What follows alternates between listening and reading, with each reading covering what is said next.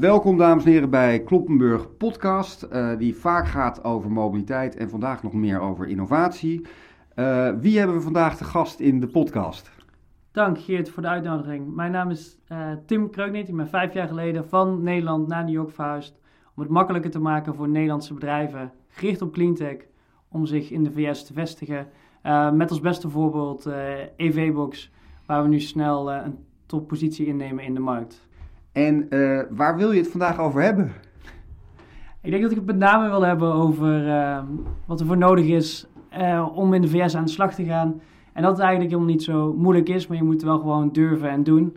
Um, en ook een beetje, ik bedoel, in de afgelopen jaren ben ik 80 Nederlandse cleantech bedrijven over de vloer zien, zien komen. Um, en vooral wat ze goed hebben gedaan, maar misschien ook net zo goed wat ze slecht hebben gedaan.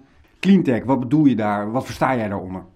Zijn eigenlijk alle producten en services gericht op het verminderen van uh, CO2-uitstoot en het toepassen van schonere oplossingen. Dus dat kan aan de mobiliteitskant zijn, dat kan aan het uh, meer energie-efficiënt maken van je uh, huizen, dat kan, zou bijvoorbeeld ook kunnen zijn elektrische vliegtuigen um, of het gebruik maken van, het zeggen, van ride-sharing, dat je met meerdere mensen in dezelfde taxi van, van A naar B, B gaat. Ja, en dat noemen ze een, een rits aan cleantech bedrijven die in deze sectoren, die voor veel mensen bekend zijn.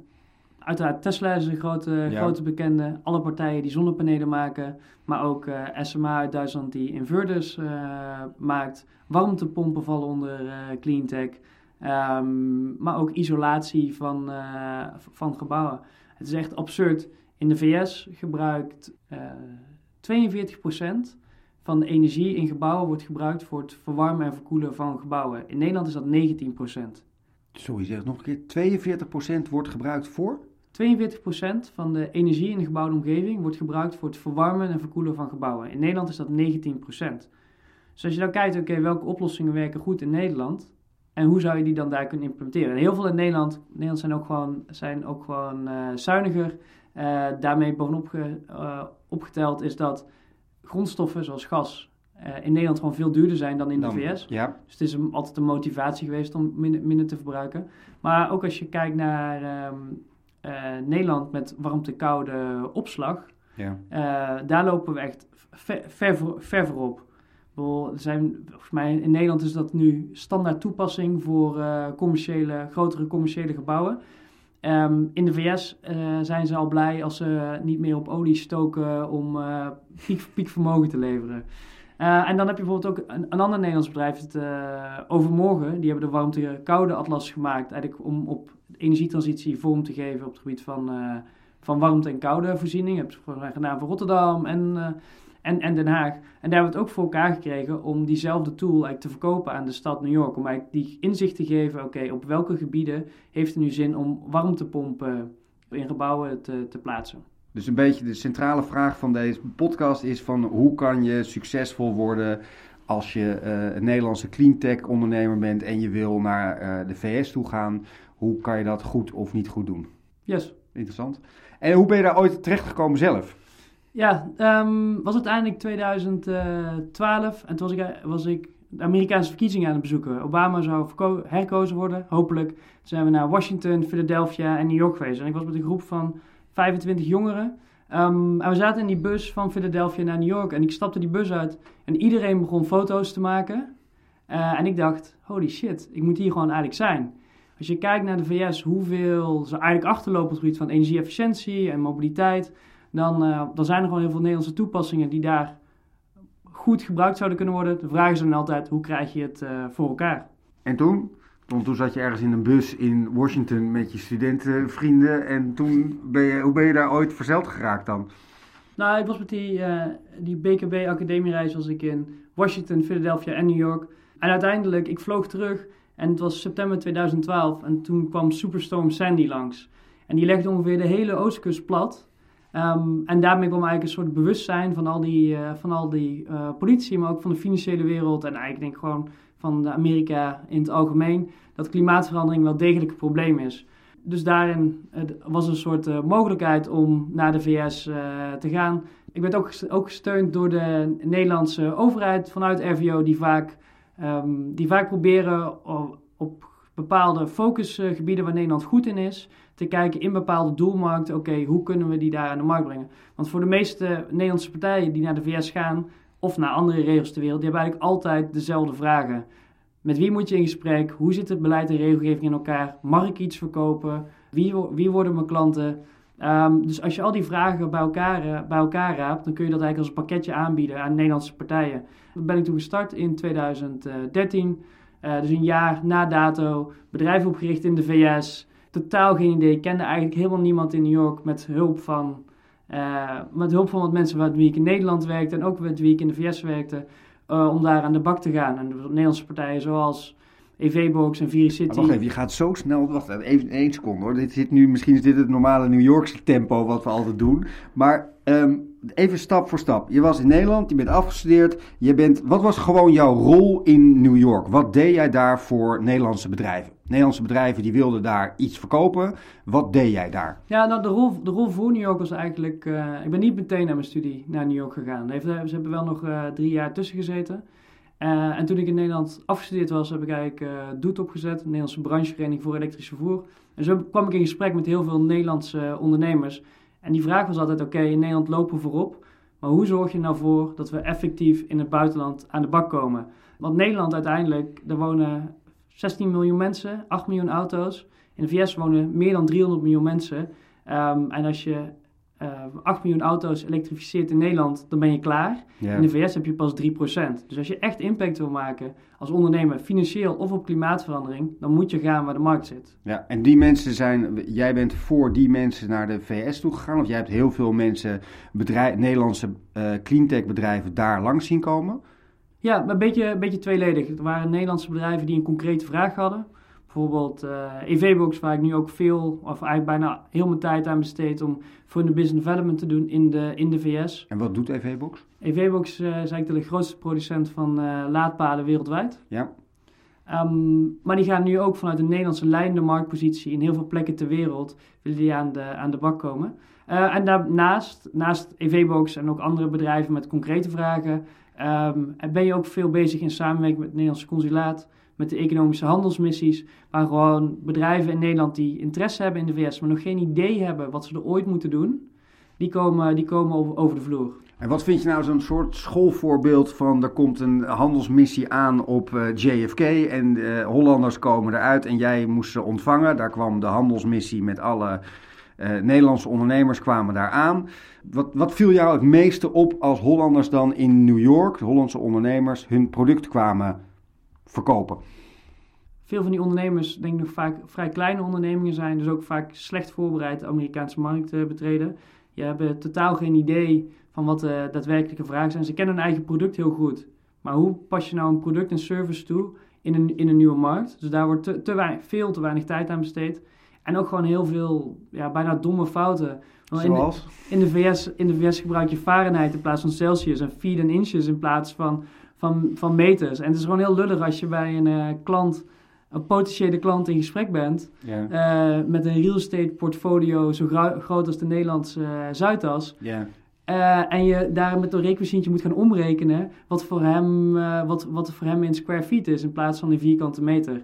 En welke clean energy bedrijven was jij eigenlijk concreet mee bezig? Want clean energy is een vrij, ja. is een vrij veel. Wel, kan je een aantal bedrijven noemen waarbij je, waarvoor je, die je concreet zag langskomen of waar jij concreet voor uh, aan de slag was? Ja, nou ik denk... Of ik, bent? Ja, maar concreet natuurlijk nu met, uh, met EV-Box hebben we kantoor opgezet in New York en nu met, zijn we nu met z'n twaalf in de, in de VS. En welke andere bedrijven heb je nog meer zeg maar, uh, begeleid behalve uh, EV-Box, wat dus eigenlijk een enorm succes geworden is? Ja, nou, een ander succesverhaal is denk ik uh, Viricity. Daar ben ik veel minder bij betrokken geweest, maar vooral veel marktonderzoek gedaan. En die maken monitoringssystemen voor elektrische bussen, zodat ze minder grote batterijen nodig hebben en vaak langer kunnen, kunnen doorrijden. Um, en, maar weet je, jij weet waarschijnlijk hoeveel bussen rijden er in Nederland? Jeetje, dat is een goede vraag. Ik denk uh, 3000, gok ik.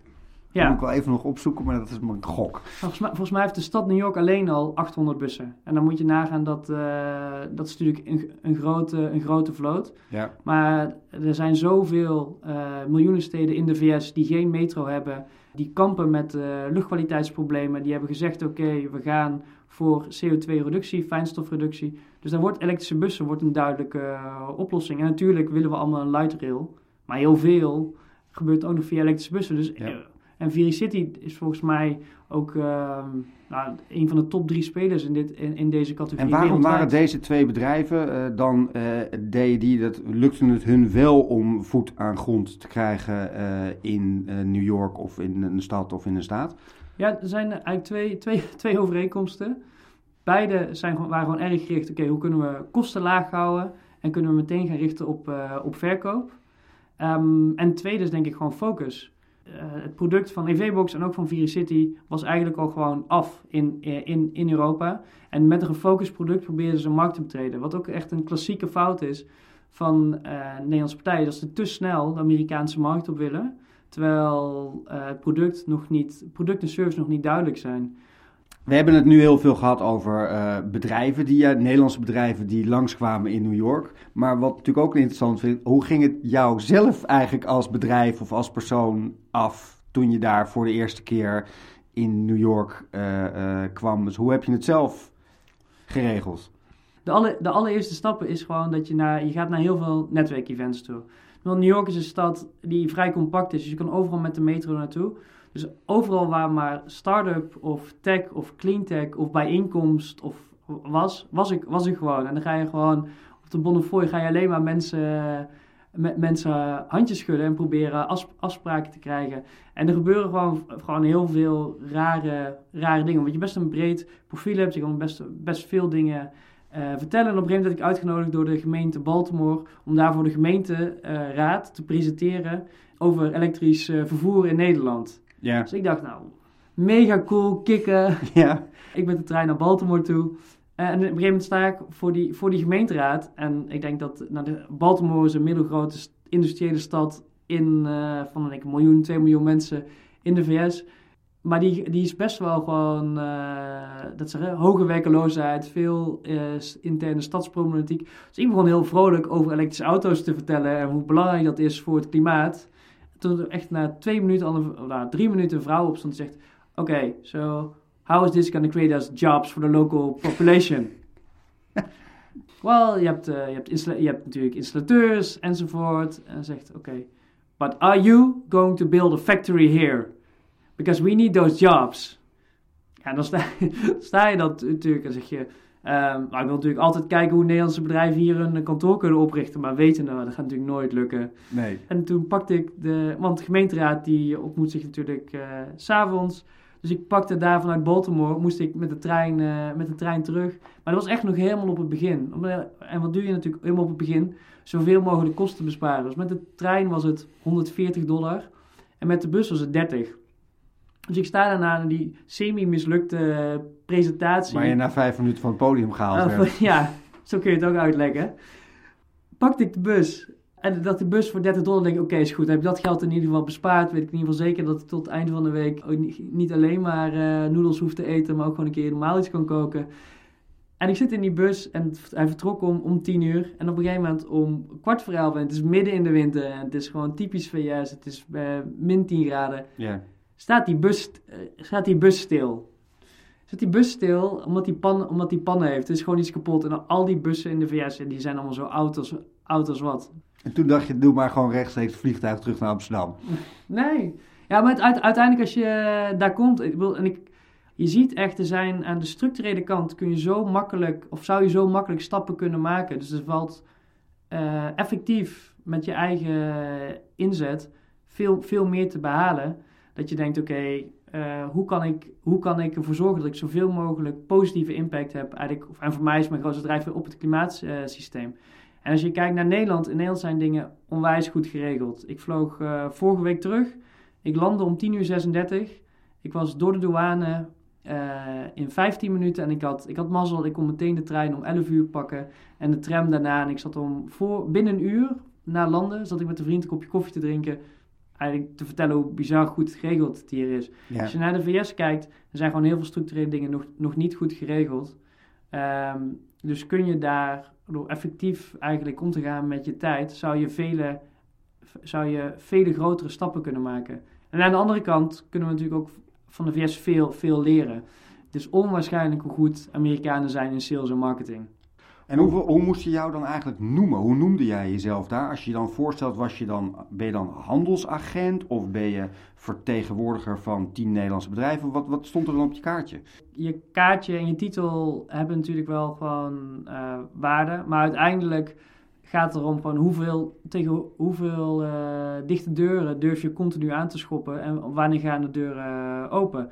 En dat is denk ik de, de waarde die, die ik voor veel partijen heb gebracht is gewoon continu doorgaan en uitvogelen, oké, hoe kun je effectief, uh, hoe kun je, je jouw Nederlandse oplossing vertalen naar een Amerikaans product en service ja. uh, die werkt. En de Amerikaanse markt is heel anders dan de, dan de Nederlandse. Amerikanen aan de techniekkant zijn ze eigenlijk helemaal niet zo, vragen ze vaak veel, vragen ze vaak veel minder van je. Dus de techniek kan veel simpeler.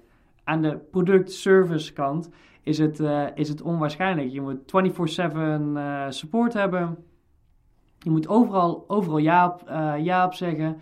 Je hebt natuurlijk heel veel online reviews, dus je kan, bent meteen de pineut als je het ook verkeerd doet. Dus aan de servicekant verwachten ze veel, veel meer. Ja. En aan de, maar aan de product, productkant kun je eigenlijk met heel veel Nederlandse techniek die in 2012, 2013 de markt opkwam, kun je in de VS nog makkelijk mee. En wanneer had je uh, um, zelf het idee dat je echt naar een doorbraak uh, kwam? Dat je opeens dacht, hé, hey, ik, heb, ik zit er nu één jaar of drie jaar of vijf jaar. Maar dat je dacht, hé, hey, ik, ik kom er nu doorheen voor bedrijf X, Y of Z waarvoor je aan de slag was.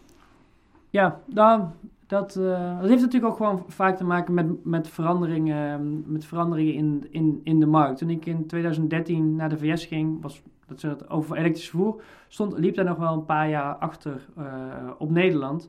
Um, wat je op een gegeven moment zag is dat de, de voertuigen uh, kwamen in, in de VS en er kwam ook gewoon marktvraag voor elektrische auto's. En daarmee kwam er ook marktvraag voor producten en services die het makkelijk maken voor mensen om elektrische auto's te, te, te rijden.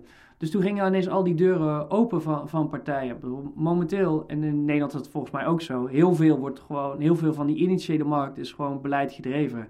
Dus momenteel, of verspreid over zeven verschillende programma's in, in staten, is het tussen 200 en 250 miljoen beschikbaar om uh, laadpalen te installeren. Dus dan zie je dus dat in één keer uh, opent zich een enorme vraag.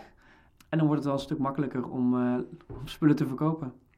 Nog een vraag. Wat, ik, wat zijn je plannen? Wat, uh, hoe zie je, kijk je zelf nu naar de, uh, de komende uh, twee, drie jaar, vijf jaar in de, in de VS? Ja, wat je natuurlijk ziet sinds, sinds vorig jaar ehm, met, de, met de presidentsverkiezingen... dat we nu van een soort de Messiah Obama naar de man Trump, laat het zo maar even noemen, zijn gegaan is dat uh, veel mensen aan mij vragen: oké, wordt het nu niet moeilijker om clean energy in, in de VS ehm, te verkopen? Um, en eigenlijk wordt het ook, ook, wel, ook wel makkelijker. Aan de ene kant heb je natuurlijk gewoon zonnepaneelprijzen en batterijen en elektrische auto's worden steeds eh, goedkoper. Dus de business case wordt steeds beter. Maar ook de Amerikaanse staten, waarin het meest afname is van zonnepanelen, van elektrische auto's. Um, die zijn bijna allemaal uh, democratisch. En die zijn zo furieus, zowel dat zeggen de democratische gouverneur als de democratische bevolking, die willen zoveel snelle stappen maken dat het eigenlijk een soort vliegveel aan, aan het worden is. Voor mijzelf wil ik uh, uh, in de komende twee jaar van EV-Box gewoon een, een top 1-2 speler maken op het gebied van elektrisch vervoer in Amerika. Um, en daarna moeten we denk, wil ik wel, voornamelijk kijken, oké, hoe kun je nou de, de, lessons learned gebruiken voor meerdere, voor meerdere Nederlandse partijen. En ook aan de andere kant, hoe kun je Amerikaanse partijen nou makkelijker in Europa laten landen. Want Nederland geldt voor, voor veel partijen als een soort easy, uh, easy entrance, easy entrance uh, markt. Want uiteindelijk, weet je, de, we kijken vaak allemaal landen, weet je, staat, er staat, ik heb een Nederlands paspoort. Maar ik heb nog nooit, ik heb nog nooit buiten een stad gewoond. En meer dan 50% van de bevolking wereldwijd woont, uh, woont in de stad. En dat groeit naar 70% in 2030. Dus we moeten gewoon voornamelijk kijken, oké, hoe kunnen we uh, oplossingen voor de stedelijke omgeving of urban solutions, hoe kunnen we die in steden toepassen? En denk niet meer zo vastzitten aan het nadenken van landsgrenzen. Wat heb je uh, eigenlijk het meest geleerd van ondernemen in New York of San Francisco? Dat is een goede vraag, want het meeste, meeste heb je, bijblijft en opgevallen is in de afgelopen jaren, is dat we heel vaak uh, praten vanuit een uh, techniekoplossing en dat we heel vaak vergeten wat de klant eigenlijk wil, wil, wil gebruiken.